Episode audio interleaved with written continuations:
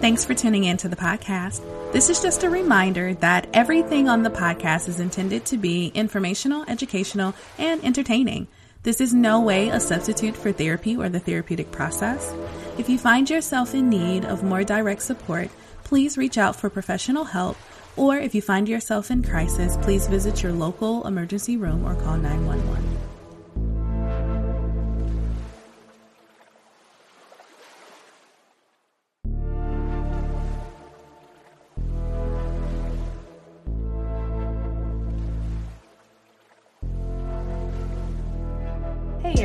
It's La Shanda from Labors of Love, and you are listening to the Labors of Love podcast. Today I have special guests with me. She is the executive director of Sad Girls Club, Ms. Brianne Patrice. Hi Brianne, how are you today? Hi La Shanda, I am fine. How are you?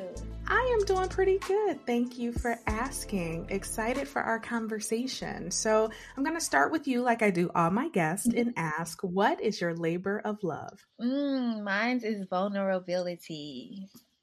Love vulnerability. I'm a very vulnerable person myself. So, when you say vulnerability, tell us a little bit about what you mean by that.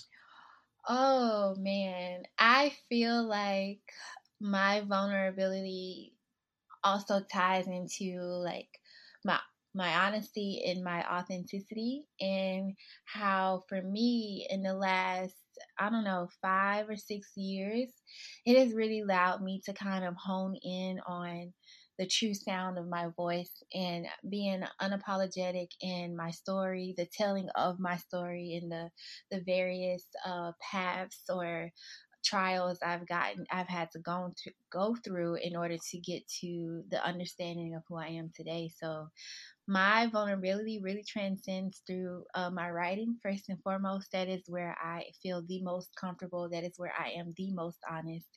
Um, is in my writing, and I, I just feel like vulnerable spaces, in specific for Black women, um, we are cultivating more, but we need to continue that work in allowing us to really have a place for us to go and just be like, hey, this is what I'm feeling today. I don't know why I'm feeling this way or whatever, whatever, and just allow ourselves to kind of talk through it until we begin to make sense of it.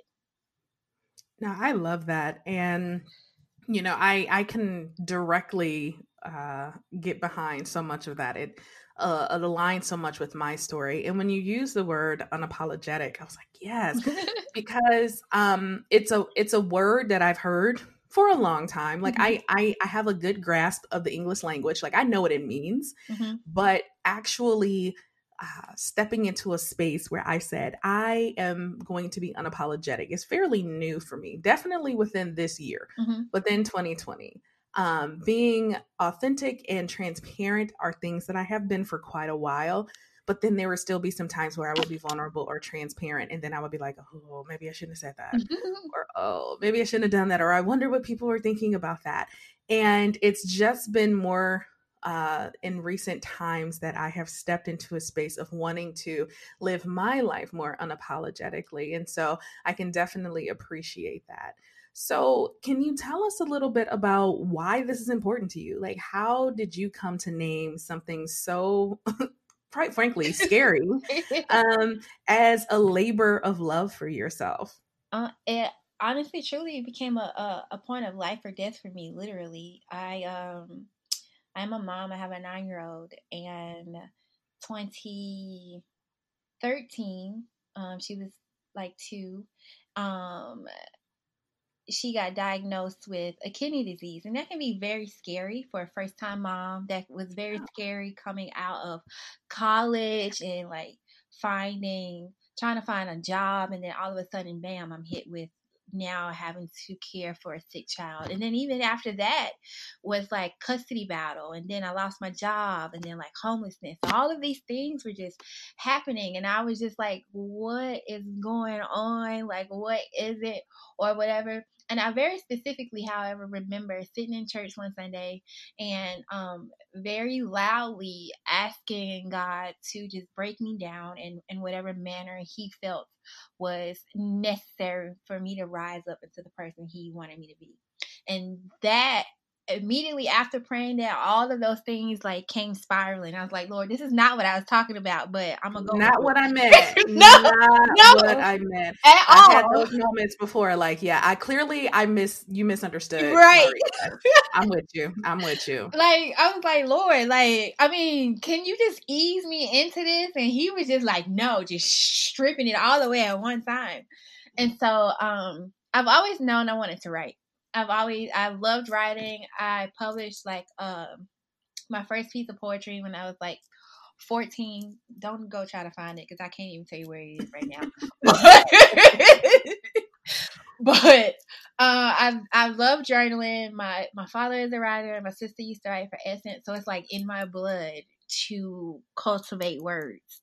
Mm-hmm. And I um However, in writing, I always kept it for myself. I always kept it to myself. And then when all of these things started happening, I was like, I need like I need another outlet because it's no longer working for me to just be quiet in the sense that it's like even though I'm putting it on paper, I still feel like I'm keeping it bottled inside. Like somebody has to know what I'm dealing with, what I'm going through.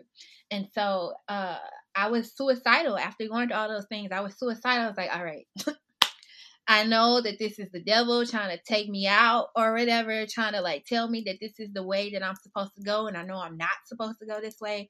So uh, I started um, my very first blog, and my writing became a way for me to just be like say whatever it was I needed to say, and a lot of people, especially uh, those connected to the things that I was going through, I obviously received a lot of backlash from it. Like, oh, you're lying and you deserve this or whatever, whatever.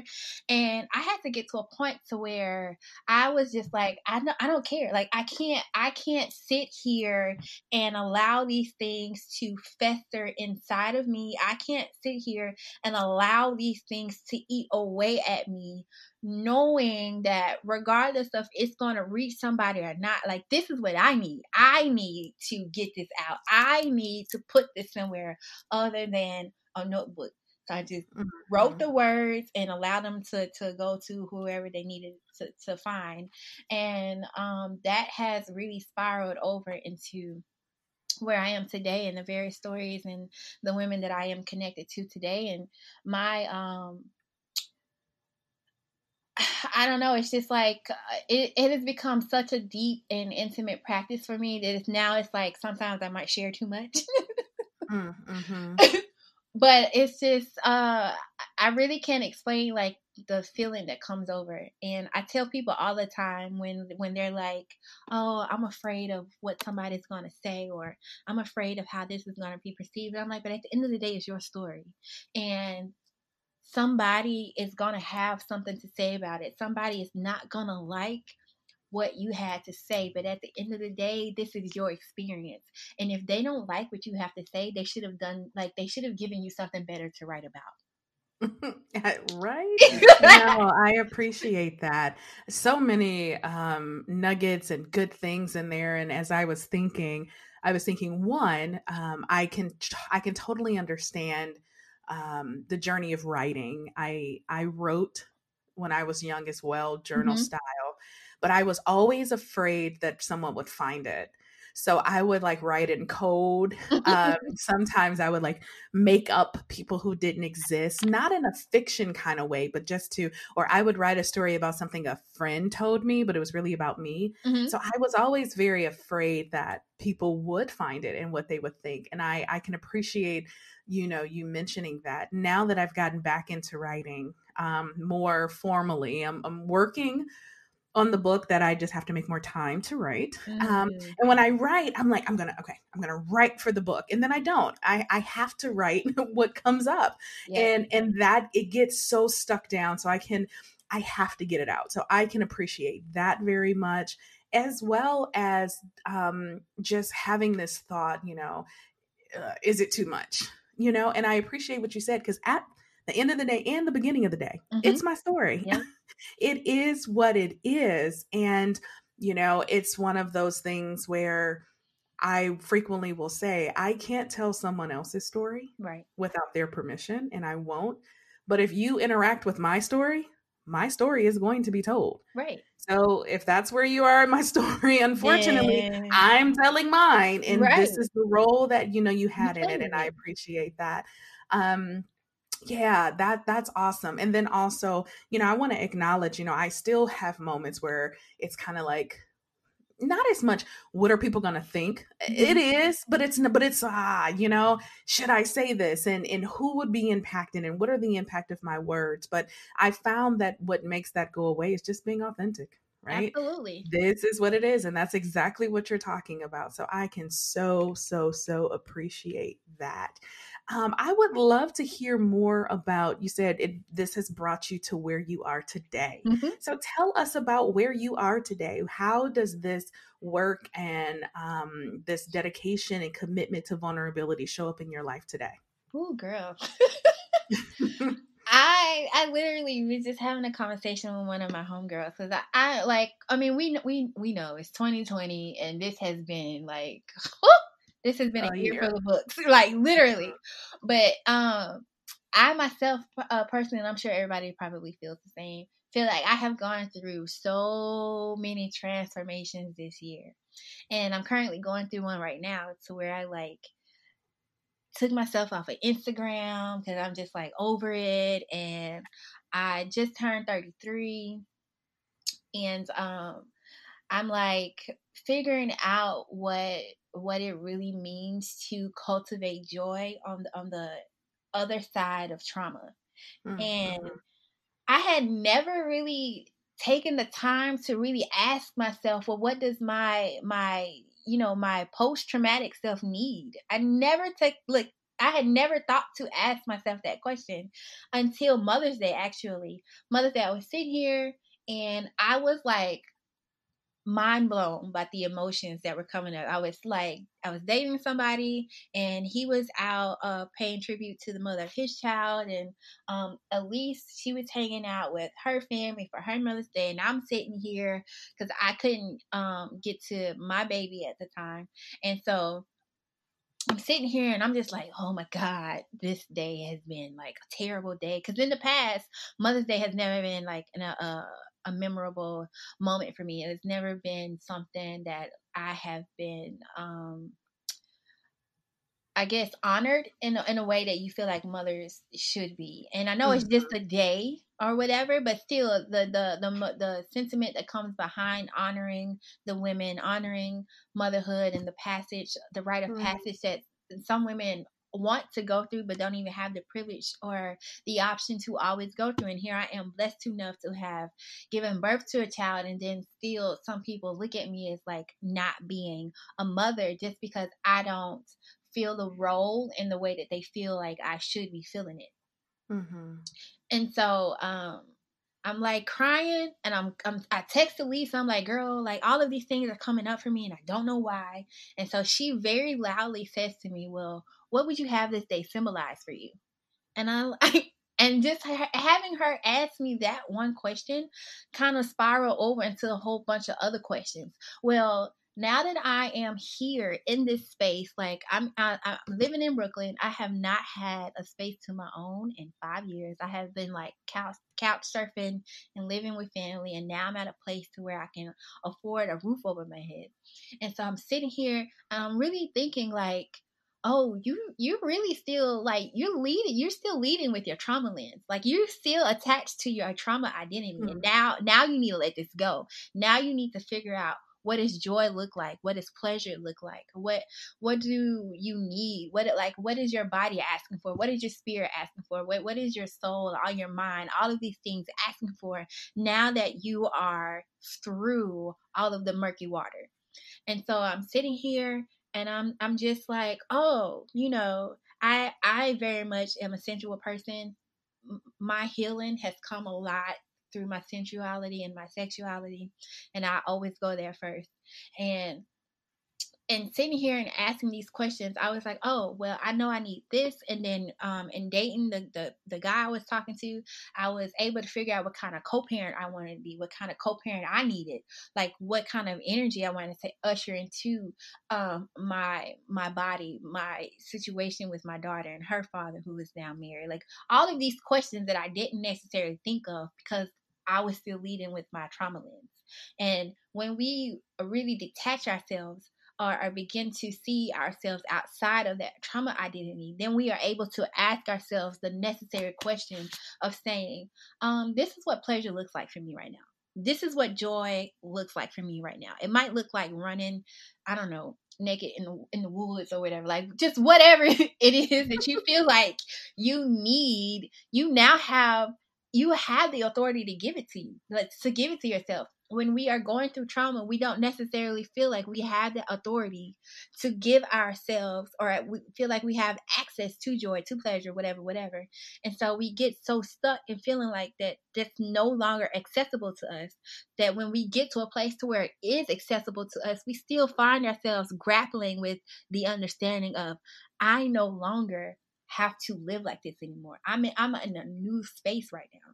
And for me, my space right now is really learning more about my ancestral roots and and um I'm understanding that my family comes from the Gullah Geechee, and so I'm like diving deep into into all of the witchy things and um, creating with my hands and um, cultivating the community I'm cultivating with 2930 and I'm allowing myself to explore uh, non-traditional relationships like non-monogamy and polyamory and I very not very recently but for like the last three years, so I guess you could say recent, I've stepped away from the church and fully embraced my full spiritual self and just allow myself to to to say like, you know, the programming that my mother gave me she's a southern woman through and through the programming that she gave me like i'm keeping the parts that i feel like i need and letting the rest of it go because i don't want to be married i don't want to subscribe to all of those things that they say that we have to as black women have to subscribe to in order to survive. Like we are all especially in 2020 although 2020 sound like feels like a whole you know whirlwind of emotion and, and, trauma and just things we are still in a very beautiful time to where we have the space. We have the framework within our bodies within our cellular you know dna to to really recreate to really redefine and create a new world order that says mm, I don't have to do this anymore. I'm choosing to do this. And so this is what, this is a new precedent and I'm, I'm going to be setting right now. Woo wee. Okay. you gave you, you, you didn't even say a word. You said "woo" when you started, and I was like, "Okay, I get it now." No, there was so much richness there, and I appreciate all of it. So, I a couple of things that stood out. Mm-hmm. So, one, who is Elyse? Oh, the founder of Sad Girls Club. Sorry. There you go. okay. Because people kept saying Sad Girls Club, you know, or you kept saying Elyse. I was like, let let's give the listeners. So yes. who is Elyse? She is the founder of Sad Girls Club. I be throwing her out there, and I be like, everybody probably don't know who she is, but no, she is the founder of Sad Girls Club. A dear friend of mine. Love her, but yes, Okay, so thank you. And it also sounds like, you know, she was um she was kind of a voice of reason and a grounding person for you in some of your experiences. And what I appreciate the most about what you described about Elyse is she asked you questions. Yes. And sometimes we think when we want to help someone or come alongside them, we need to tell them what to do. And it's actually the opposite. Absolutely. You know, I'm gonna also throw out there and say if you're going to a therapist and all they're doing is giving you answers, girl, find another therapist. okay, that that's it, and that's coming from a therapist, right? I think part of one of the most um, significant and healing things that we can do in relationship with other people is come into close proximity and connection with them ask questions that can help them expand and sit with them as they grapple with the answers. There is so much power in that. And so that's what I really heard when you talked about Elyse. So thank you for that. Um, you also hit on something that I talk about all the time, but it's so accurate. And it's when we are in the midst of trauma, we are being guided by the parts of our brain and body that are specifically geared towards survival. Yes. And when we are in survival, there are things that are not taking place. You're not uh, keeping good track of time. Because that's a different part of the brain. You are not, um, you're not accessing, like you said, joy and pleasure and all of these other things that are not compatible with those survival mechanisms. Mm. And so when we find ourselves on the other side of trauma. Sometimes we don't know we're on the other side because we our body is still our brain and body are collaborating and still, still like in that high sympathetic yes. survival mode. We, we and so being yeah, and so we sometimes have to take a deep breath and settle long enough to literally look around and be like, "Oh wait. I am where I was hoping, praying, seeking to be. Mm-hmm. And then one of the oh, most significant things um, that you said is then asking ourselves, what does this post traumatic self need? That was huge, Brianne, because what happens is we oftentimes still consume the same things. And I mean that mm-hmm. literally and mm-hmm. figuratively. Mm-hmm we consume the same things that we did when we were in trauma. Mm-hmm. once we've moved through the trauma and when we look around it still feels like we're in the same space. But we do need to sometimes consume different things um, from our the diet that comes through our eyes our ears our mouth what we absorb. Though as those things begin to shift to where we actually are we can find ourselves being able to have that post-traumatic growth that is so possible and so um, just so magnificent magnificent. So thank you thank you thank you so much for sharing that part. Um, can you what is sad girls oh, oh. So, Sad Girls, we are a nonprofit. Um, we gear towards uh, Gen Z and millennials, and we are serving the um, women of color community. And we are just out here having conversations about mental health, the conversations that we might not necessarily been able to have at home, especially within the Black and Brown community.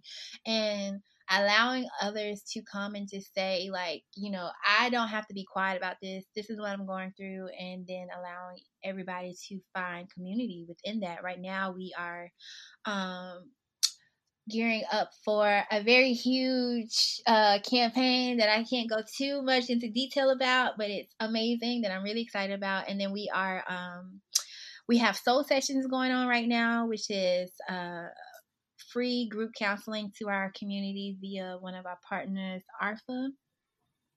And um, honestly, it's just a, a space of um, of mental health. Elyse started it uh, in 2018. She it was the response to a video that she had go viral in 2017 called Conversations with Friends, where she basically documented her own um, uh, stint with mental health and depression, anxiety, all of the things coupled under there. And under after the the video went viral, everybody was just like, "Oh, you know, thank you," and we need more of this or whatever, whatever. So Sad Girls was born, and here we are, me, me and Elyse, literally like building this uh, beautiful platform so that we can continue to serve Black and Brown people. Yeah, that is so fantastic because as Black and Brown bodied women, um, talking explicitly about mental health doesn't mm-hmm. happen. Nope. But we talk about it under other um, umbrellas. Like I saw this meme um, and it rang so true for me and so many people that I know. And it said something to the impact of, um, like black women don't think that they have anxiety and depression they just think they're failing Mm. Right. And I was like, ooh, Mm. Oh, that's oh, okay, that's a word, right? Yeah. Because we we have these things where it's yeah, it, it either directly impacts the way we esteem ourselves and how we see ourselves, or we think we're struggling. Um, our value or our self value begins to de- decrease when we have never been oftentimes given even the the idea that there are things like anxiety or depression or PTSD or any of these things that impact so much of the population where I didn't know anything about these things until I was well older. I didn't know what a therapist was growing up. No one ever talked about that. Girl. No one talked about that. And if you were sad, then you need to just go to church. Think about the happy things, right? you just need Jesus. Girl. It'll be okay. You know, smile, you know, get over it um, all of these different things. And so I can truly appreciate uh, Sad Girls Club for just creating a narrative and providing um, access to young women who otherwise might not have had it. And to be fair, our parents didn't have it and their parents didn't have it. So in some ways, it's not, it's never about blame and shame. but it is, you know, it's a thing.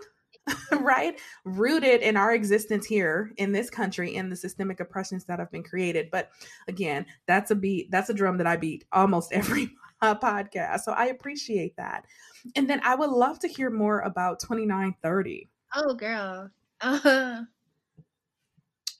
uh, you know, it really came from the understanding of survival mode. Because when I moved into Brooklyn last year, I uh was like, you know, when you when you move to like a bigger city or whatever, you just imagine yourself out here doing all of the things like you finna be like you know black sex in the city or something and just living the, your best life. That was not my experience uh, when i moved into brooklyn. I was very much um, I thought I was depressed because I was tired. I didn't want to leave the house. I was like in the bed, just want to watch TV, didn't want to talk to nobody. And I was sitting here like, what is wrong with me? Like, why am I feeling like this? I really have no reason to feel like this right now. And so I'm like meditating, I'm consulting with my guides, and then they let me know, like, survival mode, your body is decompressing right now. Like, so just chill and allow yourself to go through the ebbs and flows of what it means to come out of this. And so, um, for me, uh, in 2930, it's really about allowing women to center pleasure in their everyday lives. And it can be sexual pleasure, platonic pleasure, like whatever. It doesn't have to you know, automatically go to you being attached to a partner or not. I think when we talk about pleasure and specific to black women, we always there's always a conversation of it being attached to another body and and more so attached to a man. Mm-hmm. And for me, I think women having the space to really have control of her pleasure in whatever manner that is opens up a whole new world of healing. And coming coming from a christian home a christian background things like you know sex wasn't really talked about in my house. It was just don't do it before her marriage otherwise you you gonna go to hell and masturbation was not talked about in my house. It was just the understanding that you weren't supposed to do it. And if we really give women the the the framework, the understanding of what it means to have sexual desires, what it means to have, you know, just um, all of these emotions riding through riding through their body if we give them the full understanding of it and then allowing them to make the decision or whatever decision is that they you know decide for themselves then we also we have the understanding that like pleasure doesn't have to be attached to this patriarchal understanding that in order for me to feel good i have to wait for a man to do it for me or even black women in specific we are highly sexualized but it's not okay for us to be sexual mm-hmm. or or um, it, there's this understanding that black women we are to you know serve but we are not expected to be of like we're not expected to to to receive in return we have this understanding that black women are to be of service and not necessarily to be serviced and so it's just like no I want to experience pleasure. I want to have that playful exploration and saying that, you know, wearing silk makes me feel good. Rubbing certain oils or whatever on my body makes me feel good. Smelling vanilla or lavender or whatever heightens my senses. And then understanding that sensuality turns over into our heightened sexuality and allows us to explore the way that our body responds to itself through masturbation, through sensual self portraiture, through just all of the things that they say we don't, we shouldn't be allowing ourselves to explore, or all of the things that they say that are not of quote unquote respectable women or whatever is is bull. Like, wow. I just imagine so many women, so many people clutching their pearls right now. Like, oh my God, what? You know, before we continue down this mm-hmm. same path, mm-hmm. something that excuse me, came to mind, um, it just really popped in my mind. I remember being a teenager and uh, someone close to me was uh, preparing to get a breast reduction, mm-hmm. or they weren't prepared. They were talking about it.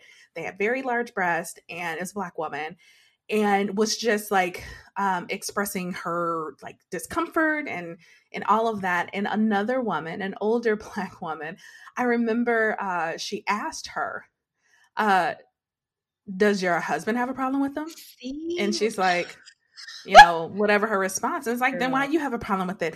And I, what I realize is I've been just exploring so much of my template, right? My mm-hmm. beliefs, my worldviews, my behaviors, and where they come from. Is I was very, very, very much taught um, directly and indirectly that my body is for men's pleasure. Yes. That's yes. what it's for. And it's not. you know, and and that's it. And and so decisions that I make, you know, and and made growing up, whether that's what I wear, what I, any of that, had this back of mind understanding of like yes. the purpose of this, the purpose of what I look like, the purpose of this, the purpose of that is for men's pleasure, whether it's to be easy on the eyes to them or that and and things like that D- does your husband have a problem with it this woman was talking about discomfort she was she was talking about her own body and the response is, well, does the man like it? And, girl, and I girl. didn't have, I didn't then look at it and go like, oh my God, that's wrong. No, I just went like, oh, well, does he? And I can recall just throughout life having, or sometimes I would hear things like, let's say a woman someone said no, something negative about her appearance right mm-hmm. and i how many times i've heard the response but my man like it it's the same thing. It's yes. like, wow, we are really taught conditioned. and conditioned to believe that is the purpose of our body. Now that makes nice. sense when you look at the role we played when our ancestors were stolen and brought to this country, yeah. right? We we were highly sexualized, constantly raped, our bodies used, mm-hmm. um, and and and and the thought of our own desires or our even our capacity to experience pleasure just was never thought of. So those things you're talking about, they're so on point when we think about when we think about how we have come to believe the things that we believe, the worldviews that we have, specific, specifically around sensuality, sexuality, um, and you know, black and brown body women. Yes, like to hear that makes me cringe and i I, I think about it because my stepfather uh, i cut my hair and so i i have a brush cut and he every time i call him he'll be like did you grow your hair back and i'm like no.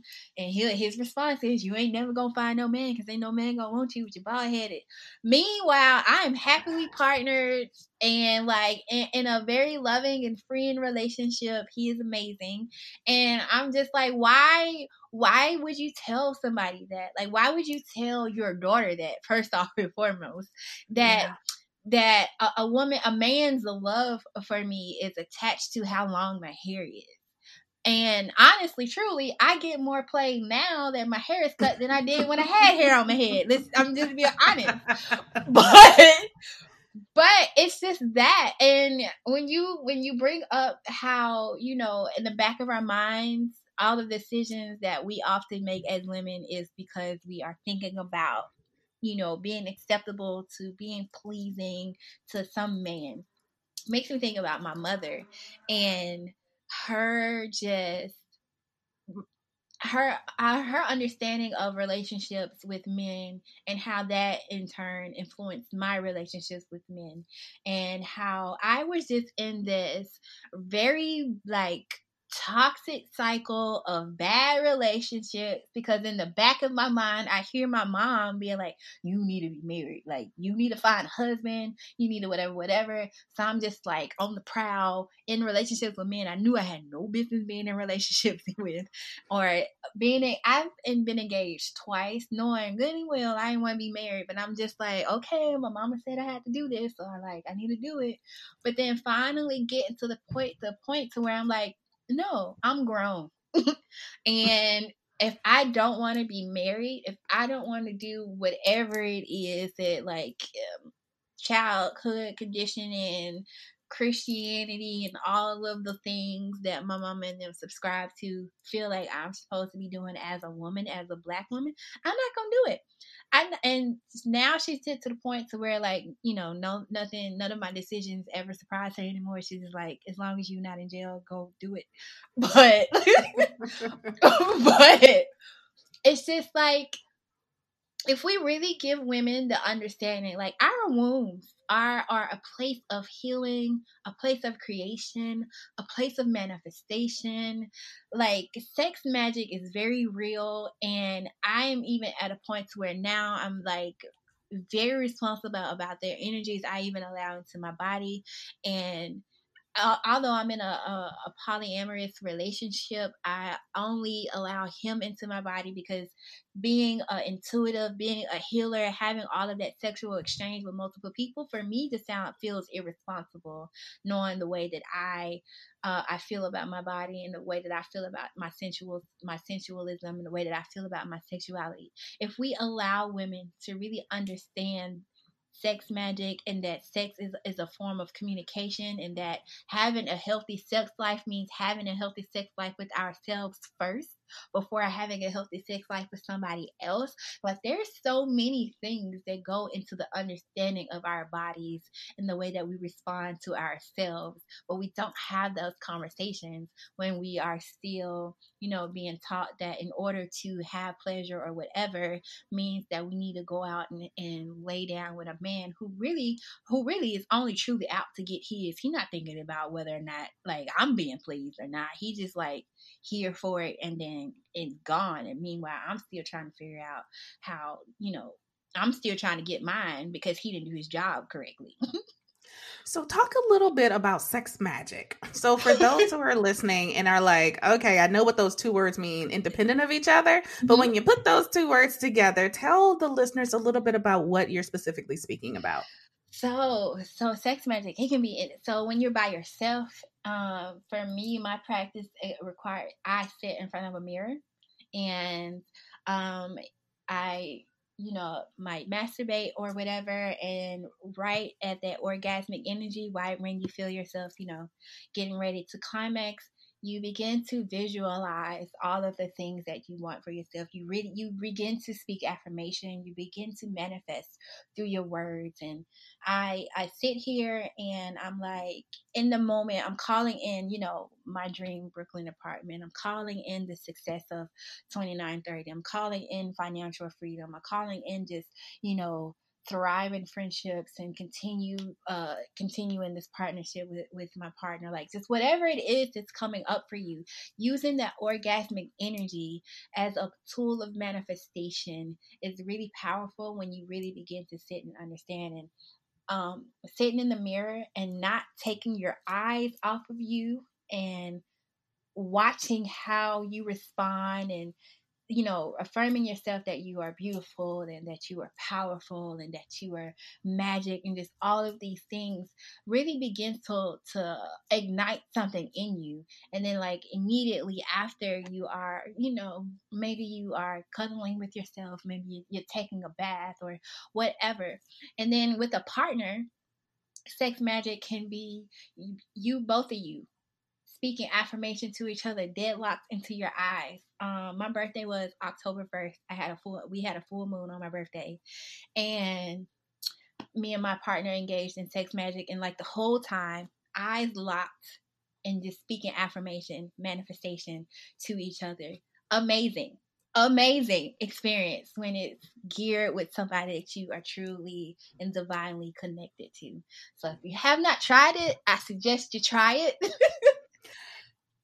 so for the people who are like, okay, what? this is hot. Okay, no. And and right. And so just noticing, like, um, even for listeners, and I, I gotta be real, even for myself, mm-hmm. like you say something, I look over at my producer, who is my husband, and be like, okay. So I just give him the side eye, like, okay, we going, oh, we going there. Okay, okay, all right you know, you know, all of my littles grew up in the Christian church are like, whoa, earmuffs. like, so what are we talking about? So I, you know, I want to be real that like these kinds of conversations can really cause discomfort yes. for people who have been so uh who have been raised very differently culturalized and socialized differently. And so with that understanding what resources might you have for people who even want to say like all right i don't know if i buy it but let me look more into it or you know let i i'm curious now. Are there resources you would suggest for people? Absolutely um i totally understand the discomfort because i'm a preacher's kid believe it or not so like Oh, I believe it. As soon as you started talking, I, I, literally thought to myself, I bet you somebody's one of her parents is a pastor. I know it. I am. I am. My stepfather is a minister. Yep. My, my mama is a first lady. I am. Not surprising. Yeah, not at all. I will I, say that, but go ahead. I, I, guess some stereotypes, not really stereotypes. I guess they fit. but uh, um, so I, like uh, I do understand the discomfort because it really took me a while to like get, and I'm still getting used to you know not feeling like I'm gonna go to hell for engaging in such of a thing. Like there's still a lot of deprogramming and deconditioning on my end, but um. One of my favorite resources that I often refer to is Queen Afua's book, Sacred Women. Sacred Woman. Um, if you have not read that book, please do it. Like it is a journey. She uh, just takes you through the full understanding of womb affirmations, how to, you know, release any um any unwanted memory, like you know, you know how our body traps eh, sexual mm-hmm. energy from other relationships or whatever and sometimes we're not fully aware of it so affirmations and things of that are another to help you release that and really reclaim your body, your womb as yours. That's one of my favorite books to, to start with. And then um people out here like Evyan Whitney, Shan Boodram. Evyan Whitney is my favorite person first and foremost. She is a sensuality, a sexuality doula, and a lot of her work um is in getting women to understand sensualism and sexuality. And a lot of her work also is attached to uh, sexual assault survivors and, and allowing them to reclaim their body as theirs. And wow. then um, there are books like uh, Pussy Prayers, uh, Sex for One, um, Pussy the Reclamation, I think it's called. It's not in front of me right now. So, but I would send you a, like a complete list of the books that I've read and am still reading. Yeah, and, then, we'll make sure we include those in the show notes. Yes, I, and also um, Dion Ivory's uh, um, nonprofit, the Body of Home for Love, is an amazing organization that is also attached to uh, allowing women to reclaim their bodies post uh, sexual assault. Wonderful resources. Thank you. We'll make sure that we get that list that you get us inside of the show notes so that people can, you know, uh, begin to look into some of these things. I I would imagine that for most of my listeners, you know, this might be the first time some of them are hearing mm-hmm. like some of the terminology and some of these things. And and and so I do, you know, want to tell my listeners to just kind of I'm constantly saying, notice your body. Notice where you tense up when you hear that. Notice mm-hmm. where the discomfort is. Yes. Um, and no matter where on this spectrum you fall, I think it's super important for women, particularly Black and Brown bodied women, to truly understand um, that um, we have existed under systems that continuously benefit from our lack of um, being our full selves mm-hmm. in any way in capacity. And so this has been talked about numerous times in my many episodes, but being able to just get to a space where we are willing to be our full selves can be so healing. Mm-hmm. And like we're saying, you know, once I began to understand that literally my body was was mine. It was not someone else's. You know, for you, you said you were engaged a couple of times with people you knew darn well you, you didn't want to be married, right? No, right. You know, for me, I realized that when I was in high school in my senior year and um, I was dating someone, mm-hmm. I truly believed with all of my heart that no one would love me. So I had to, mm. this was the only opportunity I got. And it led to a 12 year, very horrible relationship, 12 whole years of, of that because of the conditioning that this is what this is what it had to be right this mm-hmm. is where i where i had to be and and and and so i just as we talk about as i talk about templates all the time what are these beliefs what are these worldviews and it's not dump it all get rid of it all but mm-hmm. it is time to explore. Absolutely. who told me that? Is it true? It, who's benefiting from my belief in this? Those are three questions that I truly encourage people to ask. Who told me this? Is it Absolutely. true? Who's benefiting from me believing this? And so notice the tension, the tightness, and the discomfort in your body as you hear us talking on this episode. Um, that we will mark explicit just so people will know. um, but just notice that and and and and and get curious about that first. Yes. Yes. What is the discomfort? Why? I heard her say the word pussy and I almost died. Think, I want you to feel that in your body. Like true, where where do you feel that and and what is that connected to? She said it in regards to the title of a book, but people miss that. Like we people are just not coming back. I know they dissociated. I know how the brain works. And they like, oh my God. So now that you're coming back, what where is that connected to? I, I think that's very helpful. Absolutely. I I feel that is a, a beautiful practice just in anything. And I myself have gotten in the habit of doing that and noticing when something makes me feel uncomfortable, I'm like, am I uncomfortable because I don't have a full understanding of it and somebody told me this was wrong? Or does this make me uncomfortable because I just really don't like it? Like, there's a difference there. And um, really, like you said, really allowing ourselves to explore that to figure out what parts of it we like or if we just don't like it at all. We won't know if we just continue to kind of shy away from the discomfort of it all. But you brought up an amazing point. I just wanted to say real quick. You brought up an amazing point about relationships and and how you were in the relationship with uh you know your high school over for the 12 years and I'm thinking about my partnership right now and how after I ended the relationship with my daughter's father, I went through a lot of the relationships that spiraled after that were because I was he like ingrained in me that nobody was gonna love me like he like he did. And when I met my partner last year, we've been off and on for almost two years now. Um, when I met him last year, I was still leading with my daughter's father in my head. I was still I was still responding with to, to him with my daughter's father in my head, like, oh, like mm, you're not doing this, so that must mean you don't love me, blah blah, so on and so forth.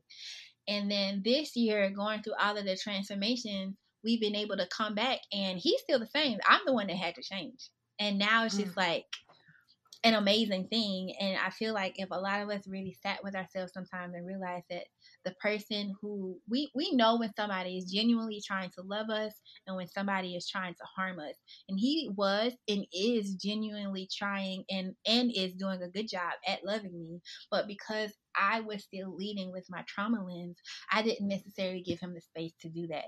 And now I'm giving him the space to do it. Mm, sometimes, you know, my trigger still arise sometimes, but he still he does a very good job and being like, you're loved, babe. Like you, I love you. You're loved. So mm-hmm. I think if we just really, you know, sit and be and and identify the things that we are going through and have the conversations back to the vulnerability, have the conversations with, you know, our partners, our friends, or whatever, then we can, you know, really begin to allow ourselves to experience just all of the things in very new and in transformative ways. That is so on point. Thank you so much for saying that. And I think it comes down to a couple of things. It comes down to one, we don't know what we don't know. Mm. And so sometimes uh, we get into experiences and what happens when we have not experienced something it is an it's almost an automatic red flag for the brain yeah because it doesn't have a previous experience to go back to and guarantee our safety and survival yeah and so that's why trying new things are hard and when we try a new thing that is akin or adjacent to something else, we'll go back to that experience and say, well, oh, well, that didn't go well. So I don't want to try this thing because that is how the brain works. It's using historical experiences to gather data about whether or not we will be safe and whether we'll survive or whether we'll be comfortable or whatever that is. So new things are uncomfortable because they are new and we mm-hmm. don't have that neuronal network built yet and it also means that sometimes when those of us who have been in toxic and or abusive relationships go into other relationships it can be sometimes very um, challenging to receive love in ways that we have not before, even if the ways that we have before have been harmful. And so it's how we can find ourselves in these patterned processes of relationships and cycles. And so I think that's important for us to think about. And the other thing, like you said, is I think just educating ourselves about things is very helpful. And so it doesn't mean that everybody else needs to go buy, you know, a floor size mirror for mm-hmm. their bedroom at mm-hmm. this point. That that's not even it. I I do think though when we uh, find ourselves making snap judgments, ooh, that's good, or ooh, that's bad. It's based on a historical experience. Yes. And so that needs to let us know what do I actually know about what is being said? and like you said, am I being am I uncomfortable because I don't have enough information about it? Once we gather more information, we may say, mm, "Nope, I'm good." Right. But we also may realize that there are things that um, that we might want for our lives in whatever capacity that we haven't gotten exposure to, and so I think that's super key and one of the big takeaways for me mm-hmm. for this this uh, episode. So I appreciate that so much, Brianne. Mm-hmm. So, is there anything else you would like to share with the listeners um, before we wrap up for this episode? Uh, no, I feel like I feel like I I probably dropped some bombs that, that everybody wasn't expecting. So no, I will say um that uh, uh, the conversation uh, obviously will, like you say, bring up discomfort, and it's it's um not even about like like you said going out and buying a floor mirror. It's about you just really giving your space to to enjoy play for exploration in whatever manner that means to you. It might transpire into sexual sexuality. It might transpire into sensualism or it might not. You might decide that you don't like any of those things and you might decide that like you find healing and become a plant mother. This for me, my that's how my healing manifested. It was through my sensualism and through my sexuality, and that became that came because I allowed myself to playfully explore. So I really want to express that the point of the conversation is for you to just allow yourself to explore whatever mechanisms are coming up for you, so that you can figure out what exactly works and doesn't work for you at this point in time. Because we're constantly changing. So what you need today, you might not need tomorrow, and vice versa. Absolutely. And I and just to expand it, I have a really good friend and what I love about her is one way is she she is um, a darker skinned African American woman and she loves wearing bright lipstick. Mm. Because at some point somebody told her that her complexion couldn't wear red or bright lipsticks and she's like, "No." right? It could be the person who is like I like that outfit and I'm going to wear it. And yep. it doesn't matter what other people have said about my body type. I'm too small to wear this or I'm too big to wear it. I, I just want to expand the playful exploration could be art. It yes. could be movement. It could be using your voice. It could be writing. Um, it, it can encapsulate itself in so many ways. Mm-hmm. And like you said, Brianne, that's where I want to drive the listeners. Can you get creative? Can you allow your healing to manifest in ways you don't even know is possible because we have this very narrow lens of what that looks like. Mm. And and that's what we're trying to encourage people to do is be playful. That is part of healing. Explore, be curious. Yes. Those are the things that can lead to possibilities that we don't know exist because so many of us are still stuck in our trauma cycles. And so beautifully said. Thank you so much. So, Brianne, if people were listening today and they like, I, I'll bite. I want to know. I want to meet her. I want. I, tell me more. How can people find you or reach you? Uh, I am no longer on Instagram, but you can. My website is briannepatrice.com. 2930 is on Instagram at 2930. All of the numbers spelled out. And then Sad Girls Club is Sad Girls Club on Instagram. Our website is sadgirlsclub.org. And on Twitter, Sad Girls Club IRL. Awesome. And we will definitely have those things in the show notes.